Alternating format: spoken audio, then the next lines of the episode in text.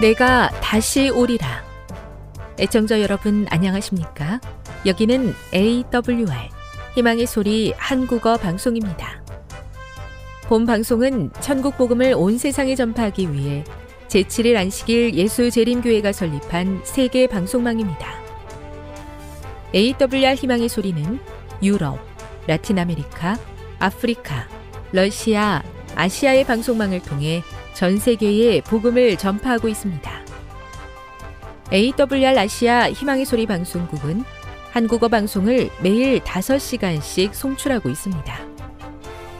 희망의 소리 방송은 인터넷과 스마트폰을 통해서도 언제나 청취하실 수 있습니다. 들으실 수 있는 인터넷 주소는 awr.org입니다. 유튜브로는 AWR 코리아로 검색하시면 됩니다. 이 시간 희망의 소리 한국어 방송과 함께 보람있고 유익한 시간 되시기 바랍니다. 내가 다시 오리라. 여기는 AWR 희망의 소리 한국어 방송입니다. 주파수 안내입니다. 괌에서 송출하는 우리 방송은 한국 표준시로 밤 9시에 9895kHz로 밤 11시에 9800kHz로 다음날 오전 6시에 9695kHz로 각각 1시간씩 방송하고 있습니다. 우즈베키스탄에서 송출하는 우리 방송은 한국 표준시로 밤 10시에 15,670kHz로 타지키스탄에서는 밤 9시에 15,505kHz로 송출하고 있습니다. 애청자 여러분의 많은 청취 바랍니다.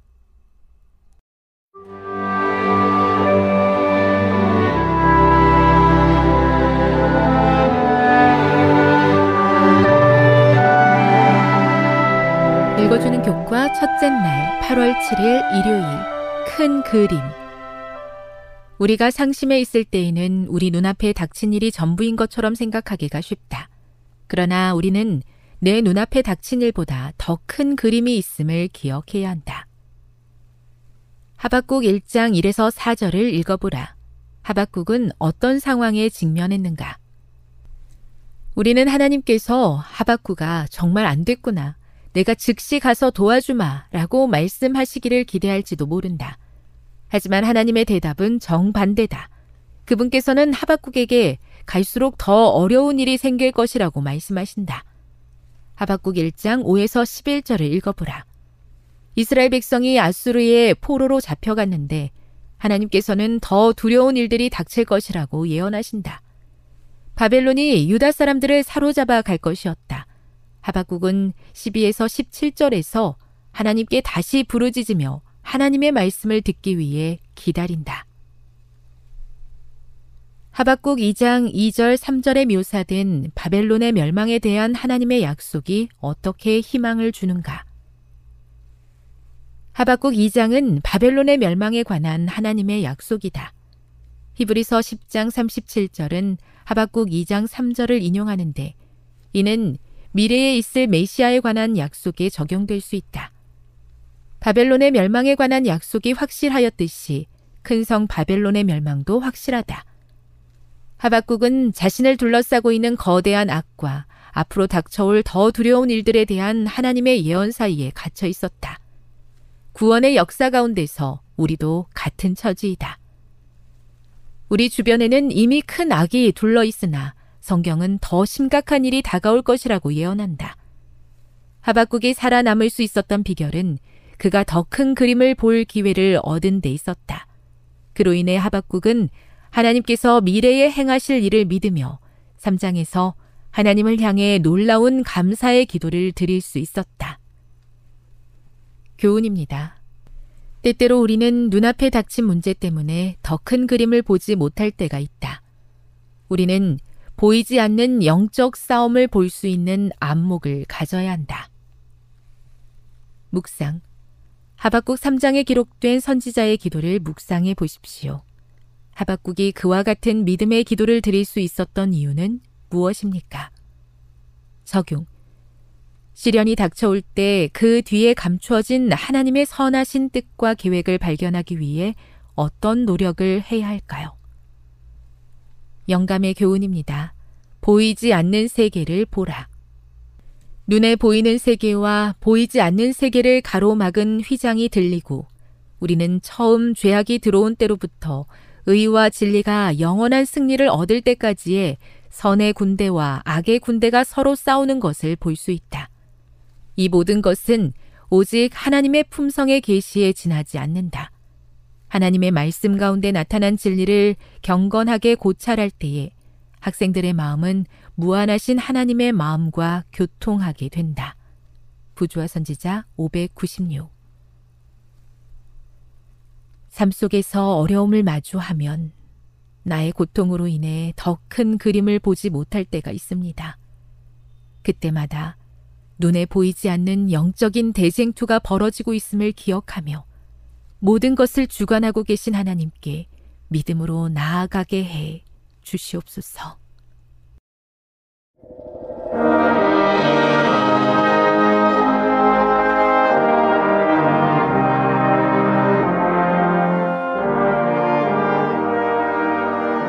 희망의 소리 청취자 여러분, 주 안에서 평안하셨습니까?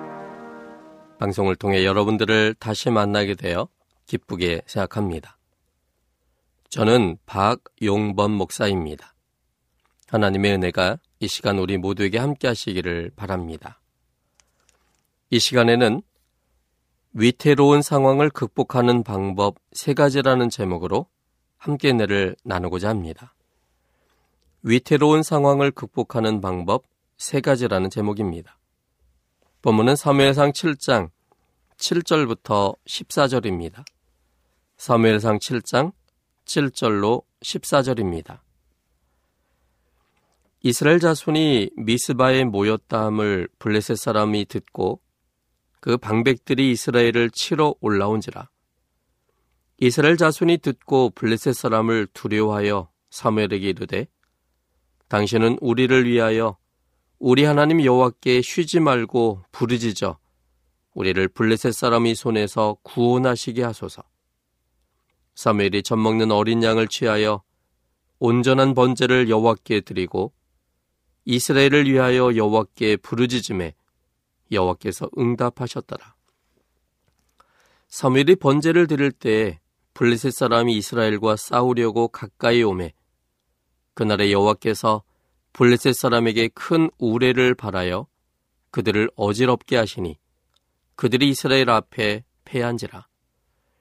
이스라엘 사람들이 미스바에서 나가서 블레셋 사람을 따라 벳갈 아래 이르기까지 쳤더라. 사멜이 돌을 취하여 미스바와 센 사이에 세워 가로되 여호와께서 여기까지 우리를 도우셨다 하고 그 이름을 에베네셀이라 하니라. 이에 블레셋 사람이 굴복하여 다시는 이스라엘 경내에 들어오지 못하였으며 여호와의 손이 사무엘에 사는 날 동안에 블레셋 사람을 막으심에 블레셋 사람이 이스라엘에게서 빼앗았던 성읍이 에그론부터 가드까지 이스라엘에게 회복되니 이스라엘이 그 사방 지경을 블레셋 사람이 손에서 도로 찾았고 또 이스라엘과 아모리 사람 사이에 평화가 있었더라. 이스라엘 자손들이 모두 미스바에 모였습니다. 그곳에서 이스라엘 사람들은 금식하고 회개하면서 하나님과 함께하는 소중한 시간들을 가졌습니다.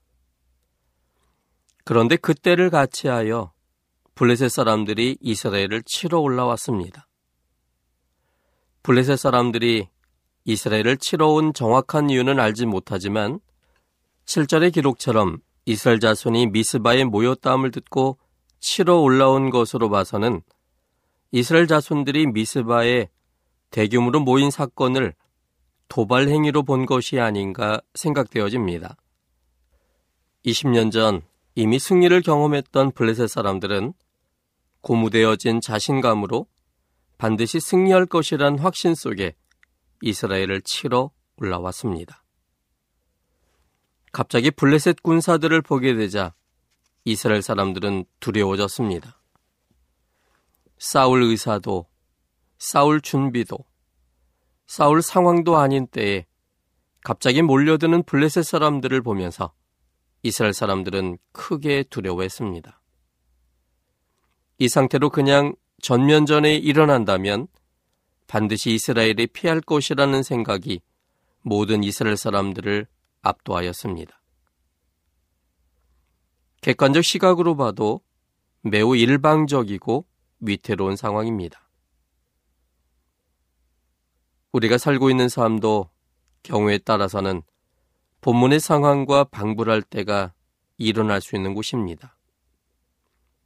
편만한 사고들, 예기치 못한 건강 악화, 급격한 상실감, 가족들의 위기, 직장의 어려움, 사람들 간의 갈등 등등. 사방이 답답하게 느껴지게 하는 위태로운 일들이 나에게 일어날 때 우리는 그 위태로움을 어떻게 극복할 수 있을까요? 우리는 본문의 결과들을 통해 그 문제에 대한 답을 얻을 수가 있습니다. 본문의 상황은 매우 위태로운 상황으로 시작했지만 그 결과는 그 모든 위태로움이 극복되어 이 14절의 표현처럼 평화가 있게 되는 것으로 종료되고 있습니다. 위기에서 평화로 안정되어진 것입니다. 그렇다면 이스라엘 사람들은 그들이 처한 위태로움을 어떻게 극복한 것일까요? 그것은 동시에 오늘날 위태로움 속에 살고 있는 우리들에게 그것을 극복할 수 있는 답을 주게 됩니다. 이 문제를 이 본문을 통해서 생각해 보고자 합니다. 첫째는 스스로는 아무것도 할 수 없음을 절실히 느껴야 합니다. 위태로움을 극복할 수 있는 첫 번째 방법, 그것은 스스로는 아무것도 할 수 없음을 절실히 느껴야 합니다. 본문 7절입니다. 사무엘상 7장 7절. 이스라엘 자손이 미스바에 모였다함을 블레셋 사람이 듣고 그 방백들이 이스라엘을 치러 올라온지라. 이스라엘 자손이 듣고 블레셋 사람을 두려워하여. 블레셋 군사들이 이스라엘을 치기 위해 왔을 때 이스라엘 사람들이 느낀 감정은 두려움이었습니다. 이스라엘 사람들이 느낀 두려움은 지난 블레셋과의 싸움에서는 경험해보지 못한 감정이었습니다. 20년 전의 전쟁에서는 이스라엘 사람들은 특별한 감정이 없었습니다. 그저 막연히 승리할 것이라고 하는 생각만 있었습니다. 그 당시의 모습이 사무엘상 4장 1절에 기록되어 있습니다. 사무엘의 말이 온 이스라엘에 전파되니라. 이스라엘은 나가서 블레셋 사람과 싸우려고 에베네셀 곁에 진치고 블레셋 사람은 아벡에 진쳤더니 이 기록에 있는 것처럼 이스라엘 사람들은 블레셋과의 전쟁에 대하여 특별한 감정이 없었습니다. 그저 싸움을 걸어왔기 때문에 싸울 수밖에 없는 상황이었고 확신하진 않지만 막연히 승리할 것이라는 생각만 가지고 부담 없이 전쟁에 임하는 모습이었습니다. 그러나 그들의 기대와 달리 이스라엘은 4천여 명의 전사자를 남기고 패했습니다. 그때 그들은 드디어 패배감에 진영에 돌아왔지만 법계가 있으면 승리하리라는 장로들의 말에 고무되어 법계를 가져왔고 법계가 진중에 들어오자 그들은 들떠서 이제 그 전쟁에 대한 승리를 확신했습니다. 이 모습은 사무엘상 4장 5절에 있습니다. 여호와의 언약궤가 진에 들어올 때에 온 이스라엘이 큰 소리로 외침해 땅이 울린지라. 땅이 울릴 만큼 그들은 큰 소리로 외쳤고 그래서 승리를 그들은 확신했음을 보여줍니다. 그러나 그들의 확신과는 달리 그 이후에 블레셋과의 전쟁에서 그들은 3만 명이나 전사하는 참패를 당했습니다. 결과적으로 엘리 제사장도 이 전쟁으로 인해서 죽었고 엘리의 두 아들이었던 홈리와 비느하스는 전장에서 전사했습니다. 또 법계는 빼앗겼습니다. 이런 총체적인 어려움의 상황이 되자 이스라엘 백성들은 참담해졌습니다. 그리고 20년의 시간이 지나서 블레셋과는 싸울 생각조차 없는 상태에서 블레셋 사람들이 쳐들어온 것입니다. 이때 이스라엘 사람들의 마음을 짓누르는 것은 두려움이었습니다. 우리가 이 상태에서 블레 사람들과 전쟁한다면 우린 반드시 피할 것이고 모두 죽을 것이다 라는 그 두려움이 그들의 마음에 가득 찼습니다. 이런 이스라엘 사람들의 변화를 주목할 필요가 있습니다. 이스라엘 사람들은 특권 의식이 매우 강하여 이방인들은 지옥의 땔감을 위해서 태어난 사람들이다라고 생각하던 사람들이었습니다. 하나님께서 이스라엘 민족을 선택하였기 때문에 이방 나라가 아무리 많이 쳐들어온다 할지라도 하나님께서 지켜주실 것이다라고 믿는 사람들이었습니다. 그런 특권 의식 속에 살던 사람들이 개만도 못하다고 생각하던 블레셋 사람들이 쳐들어왔을 때 두려워했다는 것은 자신들의 실상을 제대로 본 것이었습니다. 20년 전의 악몽이 되살아나서 그들 스스로는 자신들의 생명을 위해 할 수 있는 일이 아무것도 없다고 그들은 절실히 느낀 것입니다. 스스로 자신들의 생명을 보존할 수 없다는 확신이 들자 그들은 매우 두려워했습니다. 이제 희망은 자신들에게 있지 않다고 생각했습니다. 유일한 희망이 있다면 그것은 바로 하나님밖에 없음을 그들이 확신하게 되었습니다. 위태로운 상황들이 일어날 때 흔히 대처하는 방법은 그동안의 경험을 되살려서 내 힘으로 행하려고 하는 것입니다. 그 시도는 나는 정말 할 수 있는 것이 하나도 없구나라고 확신할 때까지 지속됩니다.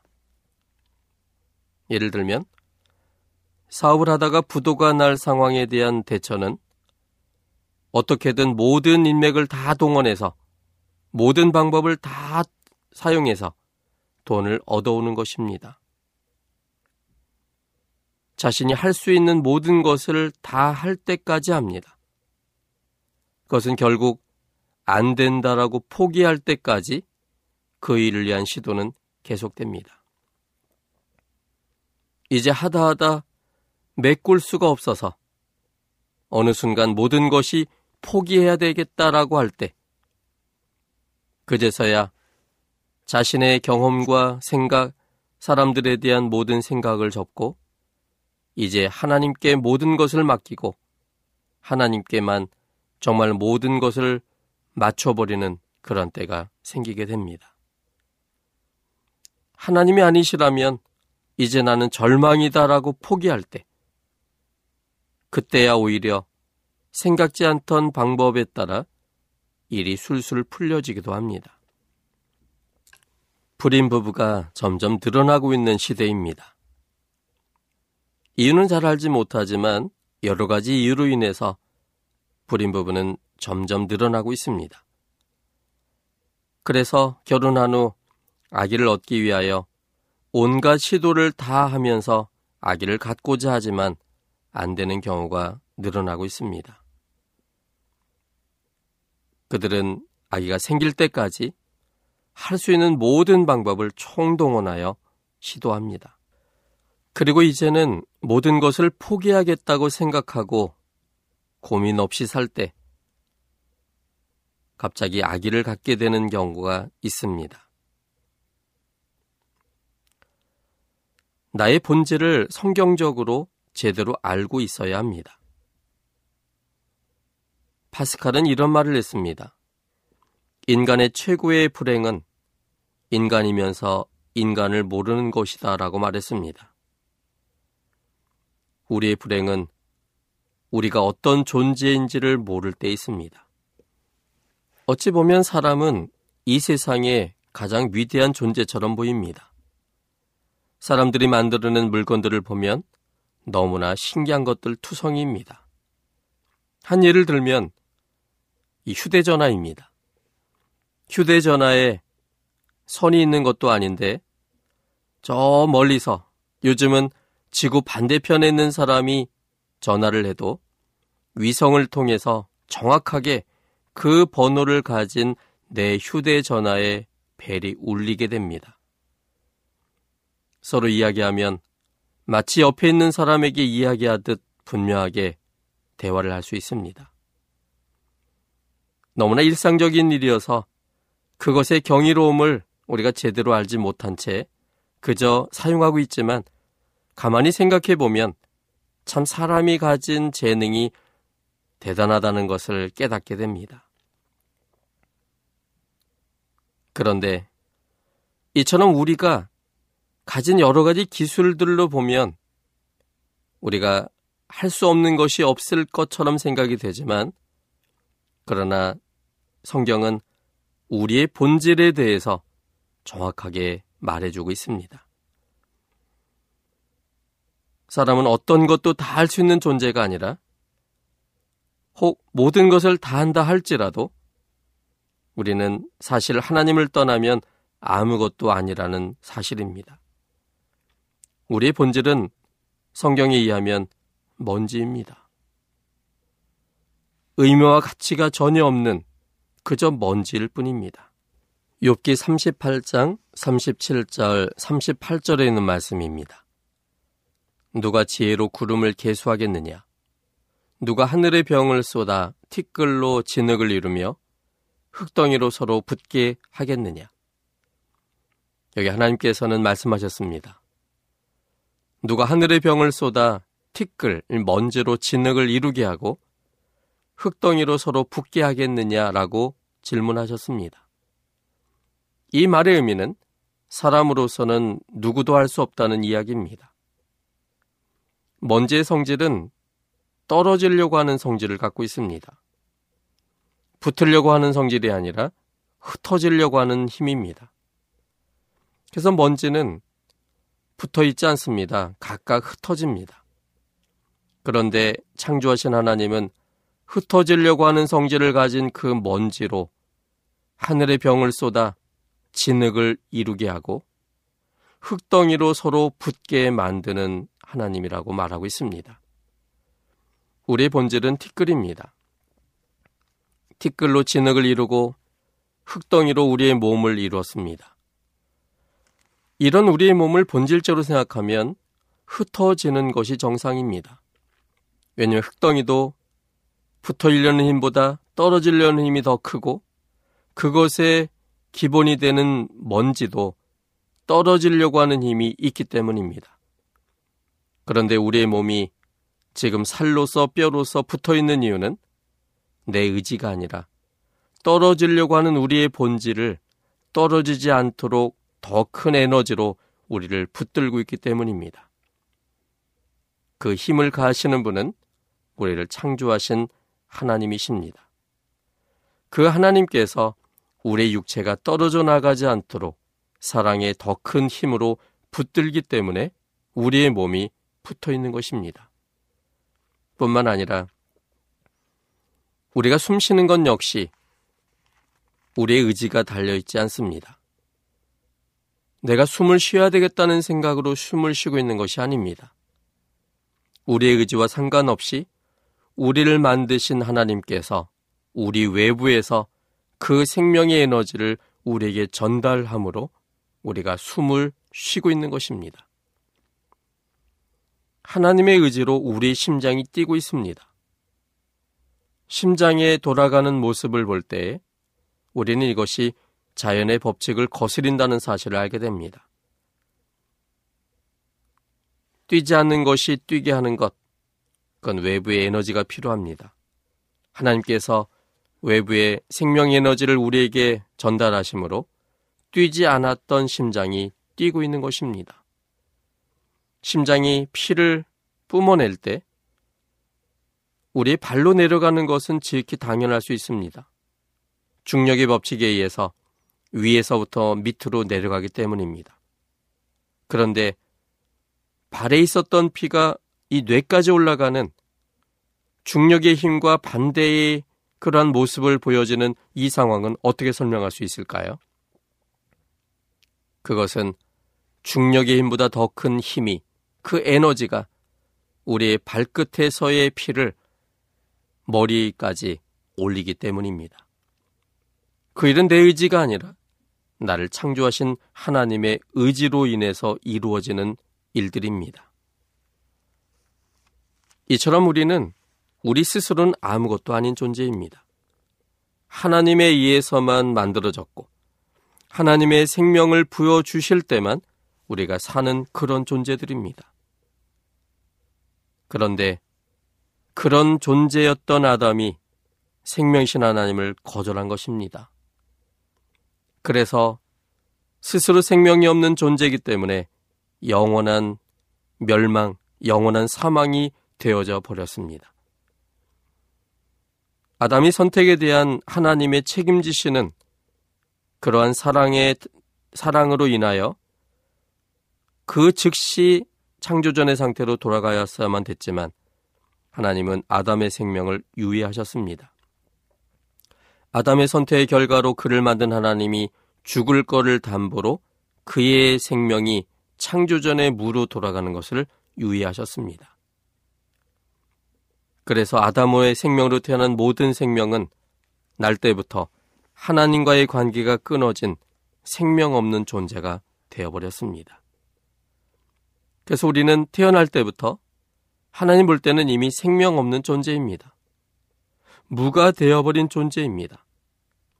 본질 자체가 이미 없는 존재임에도 불구하고 하나님의 은혜로 유예되어 생명이 있는 듯 보여지기 때문에 우리는 착각하며 사는 것입니다. 열심히 하면, 꾸준히 하면 다 할 것이라고, 그리고 다 잘 될 것이라고 생각합니다. 그렇게 하면 사실 웬만한 것들은 이루어낼 수 있습니다. 그런데 모든 것이 다 사람의 생각대로 되지는 않습니다. 사람의 한계를 뛰어넘는 수많은 일들이 존재합니다. 그것들을 이미 없는 내가 스스로 할 수 없음을 확신할 때 전혀 새로운 또 다른 방법을 생각해 내게 되고 기대하게 됩니다. 내 자신이 스스로 할 수 없는 나약한 존재임을 기억하는 일은 지혜로운 일입니다. 예수님께서 이 땅에 사시면서 가르치셨던 교육의 핵심은 우리가 아무것도 스스로 할 수 없음을 깨닫게 하는 것이었습니다. 사람들은 이미 존재 입장에서는 비존재이고 생명의 입장에서는 비생명이므로 스스로 할 수 있는 것이 아무것도 없습니다. 내게 있는 모든 문제들도 스스로 할 수 없는 것들입니다. 그 모든 것들을 내 경험과 지혜로 어떻게든 하고자 노력하지만 결과는 참담할 뿐입니다. 사도 바울은 하나님 안에서 자신에 대해서 점점 더 자신이 없는 사람임을 깨닫는 사람이었습니다. 그는 자랑할 것이 많은 사람이었습니다. 그는 바리새인이 자랑거리였고 가말리엘의 지도를 받은 것이 자랑거리였습니다. 율법에 흠이 없던 사람이었고 하나님에 대하여 열심을 품은 사람이었습니다. 그는 하나님에 대하여 그리고 자신에 대하여 바로 알기 전까지 그는 언제나 자랑하는 사람이었습니다. 그런데 하나님에 대해서 알게 됐을 때, 그리고 상대적으로 자신의 본질을 알게 됐을 때, 그는 점점 자신에 대하여 자신을 갖지 못했습니다. 그는 사망 속에 놓인 자신을 생각했고, 그래서 그는 죄인이라고 선언했고, 그 죄인 중에서도 괴수라고까지의 인식 속에 그는 들어가게 됐습니다.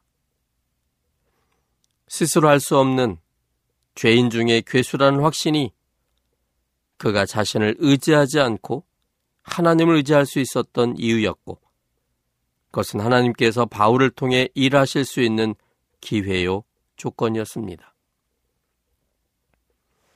그는 약할 그때에 곧 강해지는 비결을 체험한 사람이었습니다. 우리가 우리 스스로를 의지하지 않을 때, 나는 아무것도 할 수 없다는 사실을 고백하고 확신할 때, 우린 드디어 가장 강한 분을 만날 수 있습니다. 우리가 뭔가 할 수 있다 할 때 하나님은 우리의 눈에 보이지 않게 됩니다. 내 경험이 이 위기를 극복할 수 있다라고 확신할 때 우린 하나님을 의지하지 않게 됩니다. 그것은 가장 강한 것처럼 보이지만 가장 초라한 결과를 갖게 하는 이유가 됩니다. 우리 스스로는 아무것도 할수 없음을 깨닫고 확신할 때, 그때 우리는 스스로를 의지하지 않고 그때서야 나를 창조하신 그 하나님을 바라보게 됩니다. 내 스스로는 아무것도 할수 없다는 사실과 전능하신 하나님을 바라보게 될 때 나의 모든 일은 이제 드디어 하나님 편으로 넘어가게 되고 그때 하나님은 하나님의 뜻대로 나의 모든 문제를 하나님이 원하시는 방향으로 처리하십니다. 우리 요한복음 15장 5절에 있는 말씀입니다. 요한복음 15장 5절입니다. 예수님은 이 포도나무의 비를 통해서 이 말씀을 우리에게 가르쳐 주셨습니다. 나는 포도나무여 너희는 가지니 저가 내 안에 내가 저 안에 있으면 이 사람은 과실을 많이 맺나니 나를 떠나서는 너희가 아무것도 할 수 없습니다. 하나님을 떠나서는 우리는 아무것도 아닌 존재입니다. 아무것도 할 수 없을 뿐만 아니라 우리의 존재 자체가 아무것도 아니게 됩니다. 우리는 시작 그 자체가 창조하신 분에 의해서 드디어 시작하는 존재들이기 때문에 나를 이 땅에 있게 하신 그분을 떠나서는 나는 아무것도 아닌 것입니다. 뿐만 아니라 능력은 하나님께 있기 때문에 그 하나님을 떠나서는 우리는 아무것도 할 수도 없게 됩니다. 이와 똑같은 사상을 사도 바울은 빌립보서 4장 13절에 이렇게 표현했습니다. 내게 능력 주시는 자 안에서 내가 모든 것을 할 수 있느니라. 사도 바울의 사도 바울 됨은 그를 창조하신 하나님과의 관계 속에서입니다. 뿐만 아니라 그가 모든 것을 할 수 있는 이유는 그에게 능력 주시는 자 때문입니다. 자신의 능력이 아니라 하나님의 능력을 알게 될 때, 내 자신의 한계를 깨달음으로 하나님을 보게 될 때, 하나님의 능력 안에서 모든 것을 할 수 있게 됩니다.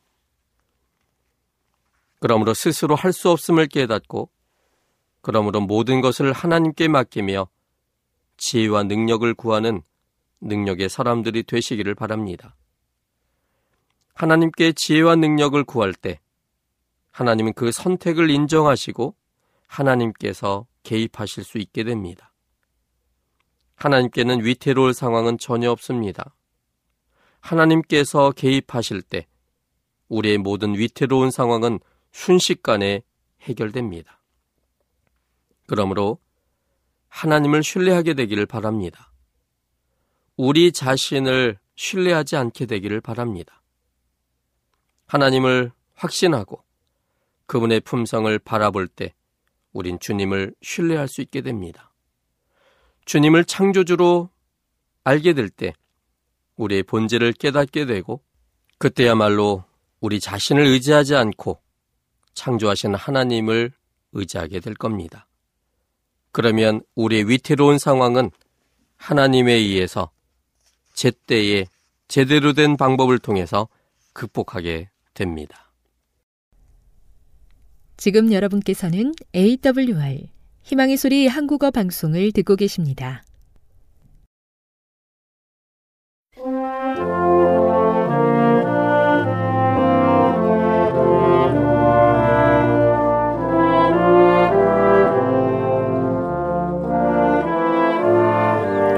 네, 애청자 여러분 한 주 동안 안녕하셨습니까? 한국연합회 성경연구소장 임봉경 목사입니다. 오늘 또 여러분에게 하나님의 지극하신 사랑과 예수 그리스도의 은혜와 성령의 감동하심이 함께 하시기를 바랍니다. 예, 오늘은 지난 시간에 말씀드리던 고린도전서 14장의 방언에 대해 계속 설명드리겠습니다. 예, 지난 시간에 방언과 또 말하다라는 말의 용례를 고린도전서 14장에서 살펴보고 있었습니다. 오늘은 이 방언과 말하다를 합해서 방언 말함이라는 구절의 용례를 성경 전체를 통해서 알아보면서 방언 말함이라는 말이 과연 무슨 뜻인지를 구체적으로 살펴보겠습니다. 예, 성경에서 같은 문맥에 나오는 말함과 방언이라는 단어 그리고 방언 말함이라는 구절이 성경에서 구체적으로 어떻게 사용되었는지를 살펴보겠습니다. 첫째로 먼저 구약의 지혜 문학을 보면 엽기서 33장 2절은 이렇게 말합니다. 내 혀, 혀라는 말이 예, 말하는 말이란 말과 같죠. 내 혀가 입에서 통하는구나. 통한다 말은 예, 원래 말로는 말하다입니다. 내 혀가 입에서 통한다, 말한다 이렇게 되어 있습니다. 시편 37편 30절은 의인의 혀는 공의를 말한다.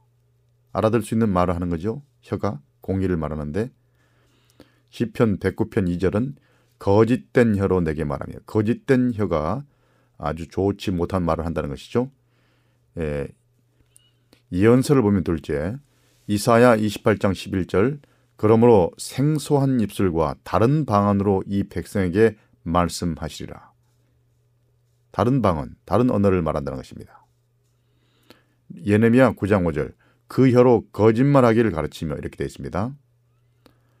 에, 셋째 복음서를 보면 마가복음 16장 17절은 새 방언을 말하며 예수님께서 에, 표적을 행하고 또 새 방언을 말한다고 제자에게 말씀하셨죠. 성령을 받으면 넷째 사도행전에 따르면 초기 그리스도인들은 성령이 말하게 하심을 따라 다른 방언으로 말하기를 시작했다라고 말했습니다. 이들이 말한 것은 분명히 외국어였다는, 것, 외국어였다는 것을 알 수 있습니다. 각기 다른 지역에서 온 사람들이 우리가 다 우리의 각 방언으로 하나님의 큰 일을 말함을 듣는다라고 말했기 때문이죠. 자신들의 언어로 들었다는 거죠. 예, 사도행전 10장 47절에서 베드로가 고넬료와 그의 집을 가리켜 말하기를 이 사람들이 우리와 같이 성령을 받았으니라고 말했을 때 그것은 외국어를 예, 말하는 것을 언급하고 있습니다. 아, 이것은 성령을 받은 자들이 방언도 하고 예언도 했다고 말하는 사도행전 19장 6절에서도 동일하게 적용되는 예, 원칙입니다. 예언도 말하고 또 방언도 말했다는 것이죠. 그건 외국어를 말했다는 것이지 알아먹지도 못하는 말을 한 게 아니죠. 예, 다섯째로 고린도전서 12장 37, 30절에서 방언 말함이라는 구절은 영적인 은사를 묘사하는, 묘사하는 말로 나옵니다. 영적 은사 중에 한 가지죠. 방언 말함. 이 고린도전서 13장 1절에서 에, 그것은 인간의 언어를 가리키는 말로 사용됩니다. 에, 지금까지는 분명합니다. 그런데 논란이 되는 본문들은 주로 고린도전서 14장에 나옵니다.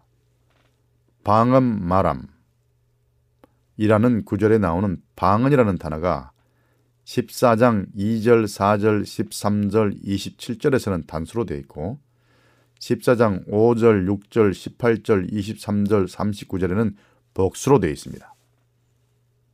방언 말함이 성경 전체에서 전반적으로 외국어를 가르친다는 것이 분명하므로 또 본문 자체에 분명한 지시가 없다면 고린도전서 14장에 나오는 이 구절도 사실 성경 다른 부분의 영내와 다르게 이해해야 할 특별한 이유가 없습니다.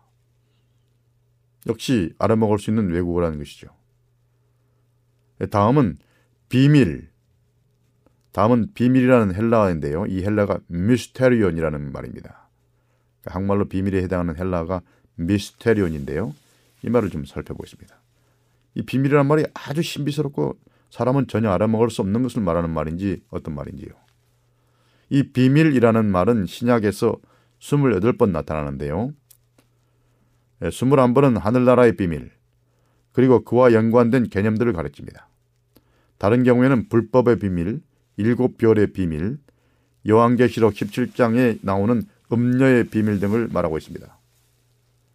바울은 고린도전서 2장 1절에는 에서 또 2장 7절 또 15장 51절에서 비밀에 해당하는 헬라어 미스테리온의 단수 형태를 사용하고 있습니다.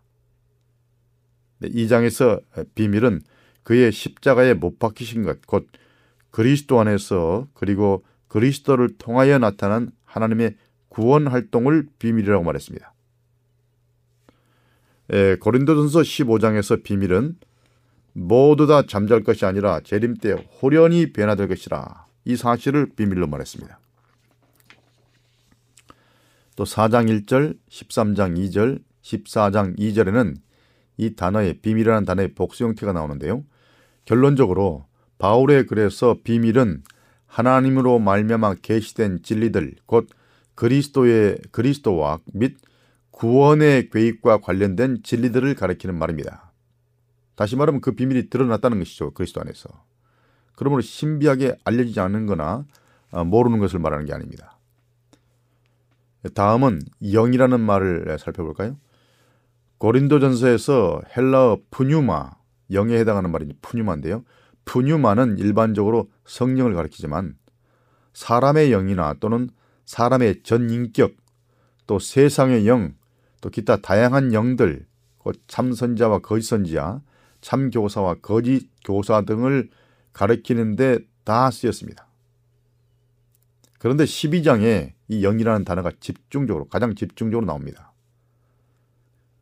12장에서 영은 한 번 복수로 나오고 11번 단수로 나옵니다. 단수로 된 영은 항상 성령을 가리킵니다. 그분은 영적 은사의 창시자입니다. 그러므로 영적 은사에 관한 논의를 계속하는 고린도전서 12, 14장 2절의 영도 성령을 가리키는 것으로 보아야 자연스럽습니다. 우리가 지금 논의하고 있는 성경절이죠. 14장 2절. 또한 바울이 사람의 영에 대해 말할 때는 사람의 영인 것을 명식으로 말합니다. 그가 대명사나 동격어 어구 같은 수식어를 사용할 때 또 그의 편지의 문맥을 보면 영이 어떤 영인지가 분명히 알 수 있습니다. 그러나 고린도전서 14장 2절에는 어떤 특별한 수식어가 없기 때문에 바울이 단수이고 그러니까 바울이 성령을 가리켰다고 생각할 수 있겠습니다.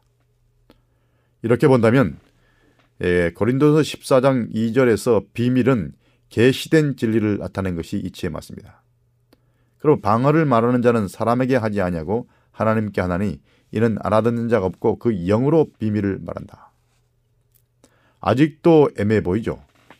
성경 전체 영내에서 방언은 소통이 가능한 외국어를 가리키고 비밀이란 말은 그리스도 안에서 성령으로 계시된 구속의 활동을 가리킵니다. 여기서 영은 성령을 가리킨다는 말입니다. 좀 더 살펴보겠습니다. 한편으로 바울은 영적 은사를 활용하라고 교회를 독려하면서 다른 한편으론 방언 은사의 남용을 교정하자 교정하고자 하고 있습니다. 고린도 교인들은 방언 은사를 의도된 목적, 즉 외국어를 말하는 사람들에게 복음을 전하기 위한 그런 목적에 맞게 사용하는 대신 교회 안에서 자신을 내세우고 주의를 얻으려는 목적으로 잘못 사용한 것이었습니다. 그래서 교회가 무질서하고 혼란스럽고 파당이 생긴 것이죠. 그래서 바울이 이렇게 말한 것입니다. 방언을 말하는 자는 사람에게 하지 아니하고 하나님께 하나니 이는 알아듣는 자가 없다 이렇게 말한 것입니다. 그저 통역시 없이 그냥 혼란스럽게 무질서하게 자기가 어, 받은 은사의 그 외국어를 막 짓거려대면 교회가 복잡하고 아무도 알아듣지 못하고 하나님만 알아먹는, 알아먹는 소리를 하고 있냐 이런 얘기죠. 이 말은 교인들이 알아듣지도 못하고 하나님이나 알아들 수 있는 다른 언어를 짓거려대면서 교회를 혼란스럽게 빠뜨리고 있는 상황을 묘사하고 있는 것입니다. 즉 하나님께서는 모든 말을 다 이해하시지만 교인들은 모든 언어를 다 이해할 수 없고 그 모든 언어가 알 수 없는 이상한 것으로 들린다는 것이죠. 그래서 통역이 필요하고 한 사람 두 사람씩 차례대로 질서 있게 외국어를 말하고 또 통역이 필요하다는 것입니다. 고린도 교회는 국제 무역 항구였기 때문에 여러 외국에서 온 사람들이 모여들었고 또 그 나라 방언들이 달랐기 때문에 그런 방언의 연사가 필요한 교회였습니다만은 그걸 질서대로 해야지 무질서하게 하면 안 된다는 것이죠. 많은 신실한 그리스도인들은 고린도 전서에서 바울이 이해할 수 없는 무화경의 하늘 언어에 관해 말하고 있다고 생각하지만 성경 전체의 지금까지 증거를 볼 때 고린도 전서의 방언이 실제 언어를 가리킨다고 보야 그게 건전한 것입니다. 예, 첫째, 고린도전서 전후 문맥을 보면 이 방언이 실제 언어임을 보여줍니다. 고린도전서 13장 1절은 바로 앞장은 사람의 방언이라는 독특한 표현을 사용합니다. 이 말은 확실히 인간의 언어를 가리키는 표현입니다. 바울은 가정하여 내가 외국어를 말하고 심지어 천사처럼 하늘 사람들이 알아먹는 하늘의 외국어를 말할 수 있다 해도 사랑이 없으면 그것은 아무런 가치가 없다고 말한 것입니다.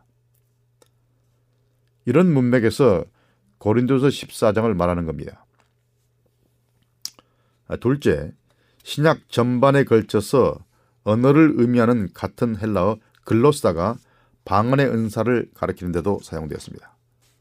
사도행전 2장에서 방언이 외국어를 가리키기 때문에 고린도전서에서도 방언 전서의 방언도 외국어로 이해하는 것이 타당합니다. 그러나 어떤 그리스도인들은 이 두 방언을 다른 방언으로 보는 것이죠. 난해한 구절은 분명한 구절에 비추어서 해석돼야 합니다. 다시 말해서 고린도전서 14장은 전후 문맥과 방언이 분명하게 외국어를 가리킨다는 사도행전 2장에 비추어 해석해서 성경 전반적인 의미를 캐치해내야 됩니다. 셋째, 하나님은 인간의 지성을 통해서 역사합니다. 마태복음 6장 7절을 보면 이방인처럼 증언부원, 이해할 수 없는 말을 계속해서 반복적으로 지켜리는 걸 말합니다. 그런 증언부원하지 말라고 권고하신 에, 주님께서 아무도 이해할 수 없는 무화경의 언어를 말하라고 독려하시거나 또 그런 은사를 주실 리가 없습니다. 넷째, 고린도전서 14장 21절은 이 문맥에서 방언의 은사가 무엇인지를 말하는 정의 같은 것을 제공하고 있습니다. 이 성경절에서 바울은 하나님께서 생소한 입술, 다시 말하면 외국 사람의 말, 외국, 외국어, 다시 문자적으로 말하면 다른 방언으로 이 백성에게 말씀하실 것이라고 말하는 이사야 28장 11절을 인용하고 있습니다. 그런데요, 이, 이 인용된 이사야 28장의 문맥을 보면 다른 방언 곧 외국어를 말하는 사람인 것이 분명합니다.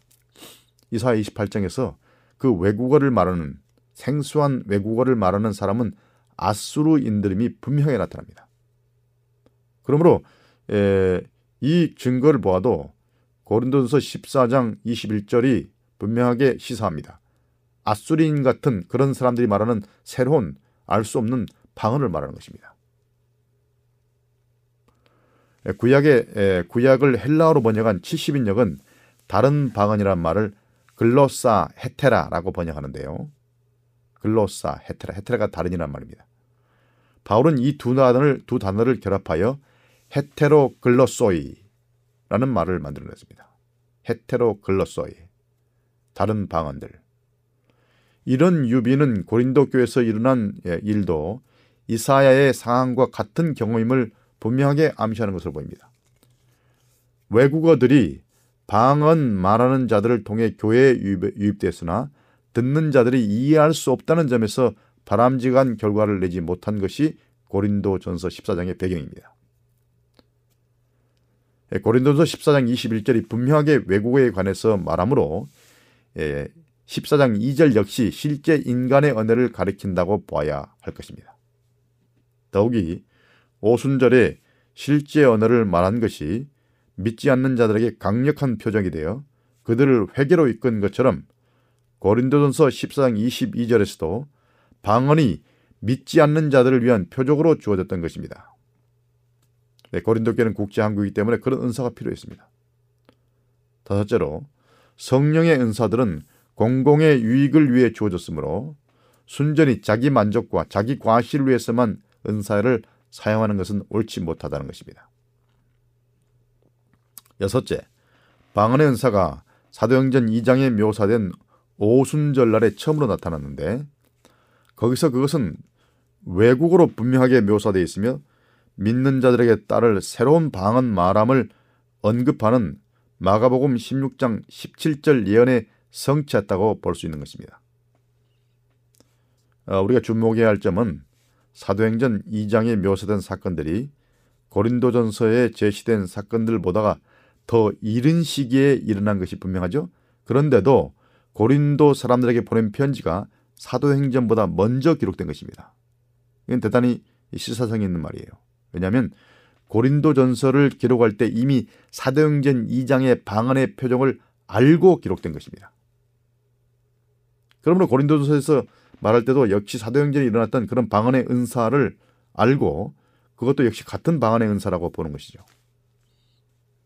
또한 고린도전서 14장과 또 사도행전 2장 2장과 방언의 은사를 말하는 사도행전의 다른 본문들 사이에는 여러 가지 유사한 연관성이 있습니다. 에, 이런 문제들에서는 다음 시간에 잠깐 더 살펴보겠습니다. 자, 오늘은 여기까지 하겠습니다. 그럼 다음 시간에 또 뵙겠습니다. 안녕히 계십시오.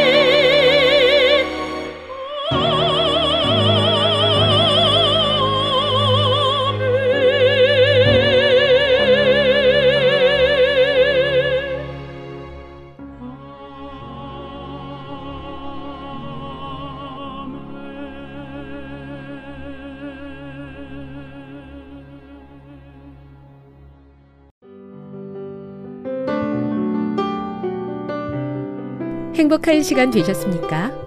지금까지 여러분께서는 AWR 희망의 소리 한국어 방송을 청취하셨습니다. 방송을 청취하시고 문의를 원하시는 분은 우편번호 02461 대한민국 서울시 동대문구 이문로 1길 11 희망의 소리 방송부 앞으로 편지나 엽서를 보내주시거나 지역번호 02-3299-5296에서 8번으로 전화 주시기 바랍니다. 지금까지 함께 해주신 애청자 여러분들께 감사드립니다. 애청자 여러분, 다음 이 시간까지 하나님 안에서 늘 평안하십시오. 감사합니다. 내가 다시 오리라. 여기는 AWR 희망의 소리 한국어 방송입니다.